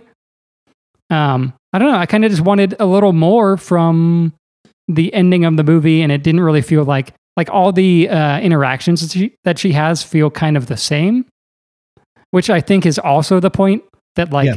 Yep. men are all the same, and like it's been that way since See, Adam I, and I don't. I don't think that's the point, though. I think it's that she is projecting on all men, or that, yeah, yeah, yeah. Yeah, I don't. I don't think that movie's making what I was worried about, which was a broad statement of men are all the same. This is burn it down or something. yeah. Um, but I will say endings are hard, dude. And I uh this time not a joke was thinking about Doctor Strange, and because I had gotten in uh, Terrell, he was saying that that was the worst um second uh end credit scene. He's like, you could miss it because it's just Bruce Campbell doing a bit, and I'm like, dude, No that's what that's what I wanted. but here's the thing, I started thinking about it. I'm like. Dude, I feel like they're uh like Marvel as a company is doing a like look over there at the end of their movies because I think all of their movies have bad endings because they never end. Yeah. No, but I mean, I, I just this was like a weird revelation I had I where I'm Mar- like, Marvel's ruining Well- ruining film. well, here's the thing: they're they're juking the ending by by baiting you with two more endings, but none of them are like satisfactory Yeah. because the other two are almost like TikTok videos where it's like, hey, let's get some shawarma, right? And it's like Fucking Russo. it's like, oh, it's just a joke, but that's not an ending. There's no ending. So I don't know. I appreciate an ending, I guess. But that one clearly, I just thought I, I didn't really think too much about it. Like, had she actually killed somebody? I mean, it could have been anybody because all those people were like vanishing at the end of the movie anyway, yeah. which I thought was her just kind of like coming in and out of it. I, I don't know. I again, I felt like I was too high. Now I will tell you, I I did have a deep sense of melancholy leaving the theater because I knew that that was is that is going to be the only time we'll see Rory Kinnear play that landlord character. I can't tell you how much enjoyment I great. got. I got at It was out he of was that. good. Yeah. I want a series of him doing that guy. well, th- he's the poster. It's it's Yeah. so good. He's so good. Um, also, you know, when you think of that, it's not like a Robert Englund performance where it's a dude doing a good, like, I'm a horror character. He's like genuinely like indescribable. Like he's creepy, but he's never playing creepy. No. He's always being kind of like kind of helpful and like charming, but it just reads as creepy. And I don't know how you direct somebody to do that. He'll just say like one thing that is slightly off, which could come off as charming, but also could come off as like, eh, it's a little too far. Oh, But like yeah. it doesn't seem like it's bad intent by any means. Yeah, but he's got beta energy. But the thing Yeah. the thing is it's you know it's a touch or it's like the way he interacts with her where it's like if you're in her headspace he's a villain but i mean in the audience i'm not really in her headspace so i'm looking at him like uh he's kind of nice like i don't know he seems helpful Yeah. uh, he was fantastic that smile So good. dude the Mhm. smile was so fucking creepy I, I I had a blast with this thing. I'd watch I it think I'm probably going to see it again. oh look at that Oh, it's gonna surpass Annihilation. i think i would watch this um over ex machina again I th- would. now just clear to be clear i thought ex machina was fantastic agreed. um again all the things i like about ex machina like there's an aesthetic to garland that i really like that makes me want to watch Annihilation. Honestly, I got um sci-fi scared. When I think of sci-fi movie, I think of a lot of CG, and I'm like, I'm not interested in that. In his kind of, I don't. world. When I think of sci-fi, I think of fucking homework. yeah. Well, Well, I don't need to do a fucking Fibonacci sequence watching a goddamn movie. I I do like um ideas though, and if you do a good sci-fi Yeah. movie, you can I'm with you. Yeah. Should I watch it? It, it? I feel like the conversation is over. Nobody cares about that movie anymore. It's Brandy's favorite movie. I want to watch it. It's good. Will you talk to me? I enjoy it. I've got problems. Mm. Yeah, I I'll- think. I know I said I I think I would have liked an ending that kind of like you know wrapped things up a little better. I don't even know if that's necessarily what I wanted. Like I feel Ex Machina leaves you with questions, you know, and I didn't feel like I was left with any like much more to chew on by the end of it. Whether besides whether what we saw was real or not. Yeah, but I don't get hung up on that anymore. Honestly. I try not to either, but Yeah. I don't know.